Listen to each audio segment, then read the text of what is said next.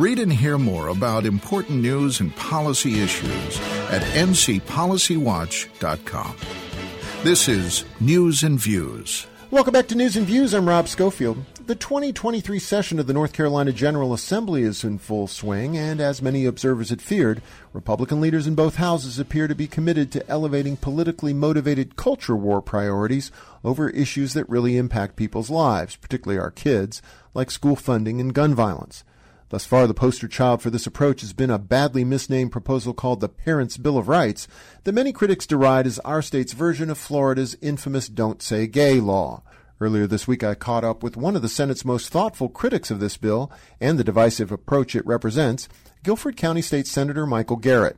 And as Garrett told me, it's increasingly clear that the political rights legislative priorities when it comes to education policy have very little, if anything, to do with what's really going on in public schools. Well, Senator Michael Garrett, welcome to News and Views. Thanks so much for being with us. Thank you, Rob. Appreciate the invitation, I look forward to it. There's so much going on in, in the world of politics and policy these days in our state. So many really acute needs, particularly in our public schools. Uh, I know you're aware of that, but um, for better or worse, it seems that culture wars have kind of uh, topped the list right out of the gate in the early days of the 2023 session of the General Assembly. There's a bill that's been advancing in your uh, particular chamber called the Parents' Bill of Rights. Uh, some people call it the Don't Say Gay law. Got a lot of questionable provisions. I know you have some concerns. Can you talk to us about what your initial impressions are of this legislation and what it says about where we're going in the state Senate this year? You know, we heard a lot about inflation, inflation, inflation during the midterm cycle. And right out of the gate, it's just, you know, red meat for the culture war enthusiasts and the Fox News viewing base, I think. And uh, the Parents' Bill of Rights is a is a great example. I don't really like calling it that. Just because you title a bill something doesn't make it so. We went through this last session and we had drafted our own version of the Parents' Bill of Rights because several of my colleagues in the Senate Democratic Caucus are actually parents with kids in public schools right now. So we're well aware of you know all of the challenges facing students teachers and parents in public education and you know, the Republicans' bill, I won't call it a Bill of Rights anymore, really does nothing but to create more tension and division between teachers, between students, and between parents. And you know, that's totally unnecessary. And to me, it's actually immoral when you look at the reality, what's happening uh, in North Carolina and really across the country with the student mental health crisis we have as we're emerging from a pandemic you know kids are suffering with bullying. They're you know dealing with all kinds of distractions with social media and cyberbullying. Um, you know and they they really need to be able to trust adults whether that's their parents or whether that's their teachers faculty members counselors and the republicans bill does nothing but creating more division. It does nothing to ensure that we have student mental health services. It does nothing to guarantee parents uh, that their child will go to a safe school. When you're actually out there, you know, I do a lot of door knocking in the campaign. I had literally zero parents talk to me about their concern, you know, what a lot of the Republicans are trying to make up in their mythical classrooms. What their top two concerns are is that their kids go to a safe school free of gun violence and that they have access to mental health services and that their friends and peers have access to mental health services. And, you know, that was definitely missing in the Republicans' version. You know, there was another key provision missing in the Republicans' version. They titled it the Parents' Bill of Rights.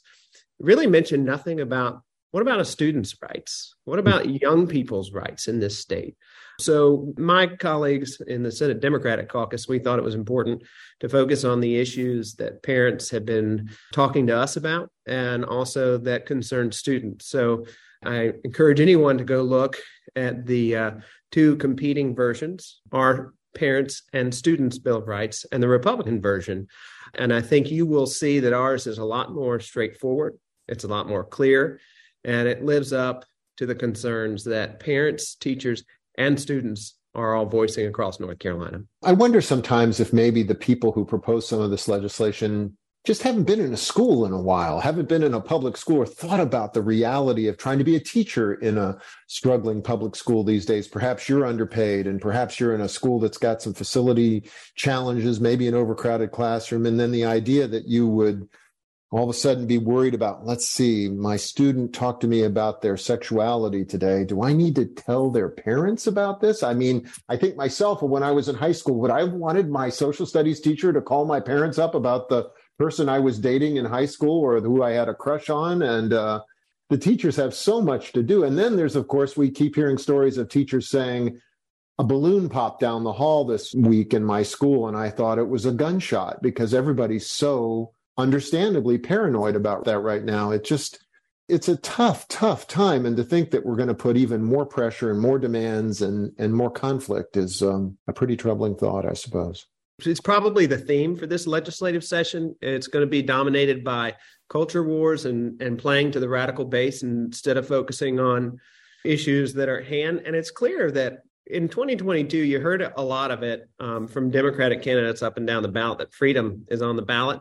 And I think that's really what you're seeing play out in this legislative session, whether or not it's politicians trying to get into the doctor's office between a woman and her doctor, or politicians trying to control what our kids and teachers and parents can and can't talk about in school. I think you're absolutely right that a lot of the uh, members of the Republican caucus that have put forward this legislation haven't spent much time in public schools because I'll tell you, you can walk into a public school anywhere in Guilford County and you will be blown away by what our young people are learning, what they're doing, the community service activities that they're committing, what the teachers are doing with so few resources. And that's in spite of this General Assembly for decades underfunding public education in this state. I mean, parents know it all too well when a school has to close early because the air conditioning is not working, or you get the text on your phone that says, sorry, your bus won't be coming to pick your kid up today. I mean, those are the issues that parents really care about. But it's clear that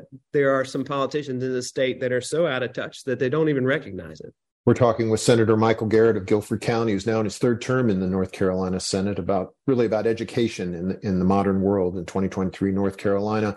We've alluded to this subject of gun violence. I know you're sponsoring legislation on the subject of gun violence prevention and safe storage of weapons. Is there some hope that maybe that's at least one area of the gun debate that could be not so controversial? The idea that gun owners ought to safely store their guns? I mean, you would think so. Uh, but I mean, we're looking at bills this week rolling through the General Assembly, loosening gun protections. And I mean, I'm a dad of two kids, a five year old and a two and a half year old. And, you know, every day when you drop them off for school, you squeeze them a little tighter and those hugs last a little longer because you're thinking about, you know, what we all fear as parents. And, you know, the idea that people in North Carolina want to make it easier for people that shouldn't be getting guns to get guns is ludicrous. And I mean, we're mm-hmm. looking at some a proposal uh, that repeals the pistol purchase permit moving through both chambers of the General Assembly this week. And, you know, I think people care about making sure that people who commit crimes and are domestic abusers don't get guns. People want to close the boyfriend loophole. People want red flag laws and they want universal background checks. And I mean, the super majorities of people want that. Uh, but this bill is running in the opposite direction. So I think it's just once again the fringe part of the base is is governing the Republican Party these days, and unfortunately, the people of the North Carolina are on the receiving end. Another issue where maybe we're seeing a similar saga play out is reproductive freedom, where there's another issue where we know that if that we've seen it in in deeply red states across the country in recent elections that if there's a ballot initiative on whether abortion rights should remain available to pregnant people they pass overwhelmingly. If we had such an, an, initiative in North Carolina, it seems undoubted that it would pass, but it feels very much like abortion rights are hanging by a thread in this state. You know, we haven't seen a specific proposal out of the Republicans yet because I think they are still debating about how far they can go. You know, if you look at Ruby Red, Kansas, that wants to protect a woman's right to choose, I'm sure a state like North Carolina, a purple state like North Carolina, would protect that if the voters were given the opportunity to do so. Unfortunately, we don't have ballot initiatives in North Carolina like other states do. I do fear that we're going to see some uh, extreme proposals out of this Republican legislature. But I am confident that we can keep our members together in the House. And I think even some Republican members in the Senate that come from some more competitive districts are going to be a little uneasy uh, when they try to to tell women what they can and cannot do with their body, because that's just not a popular place for politicians to be between doctors and women. We're coming to the end of our time with State Senator Michael Garrett of Guilford County, but I want to get you out of here on this. And that's the maybe one small little piece of light in the 2023 session is this notion that maybe, just maybe, at long last, Medicaid expansion could happen. We see legislation on the calendar in various committees. Are you remaining optimistic that maybe 23 is the year for that? Well, I'm beginning my third term and I've been optimistic since I got here.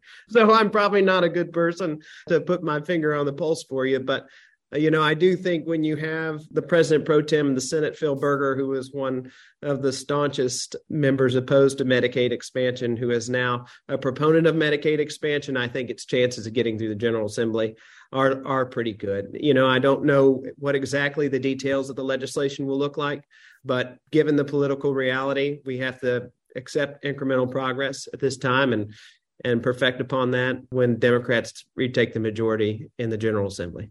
Senator Michael Garrett of Guilford County, now in his third term in the North Carolina General Assembly. I sometimes think about folks in your situation as sort of not unlike our school teachers who have to really cope with a very difficult circumstance on a day by day basis, but do a heroic job of representing their constituents and, and really all North Carolinians. Thank you, Senator, so much for your fine work. And maybe we'll talk again later this session. Well, thank you for having me. It's an honor and privilege to serve. And thanks for all your hard work of making sure you shine a light on what we're doing down here in Raleigh for the people of North Carolina. Coming up next, a look at what some new polling says about the policy priorities North Carolinians wish were being championed in the state capital. Stay with us.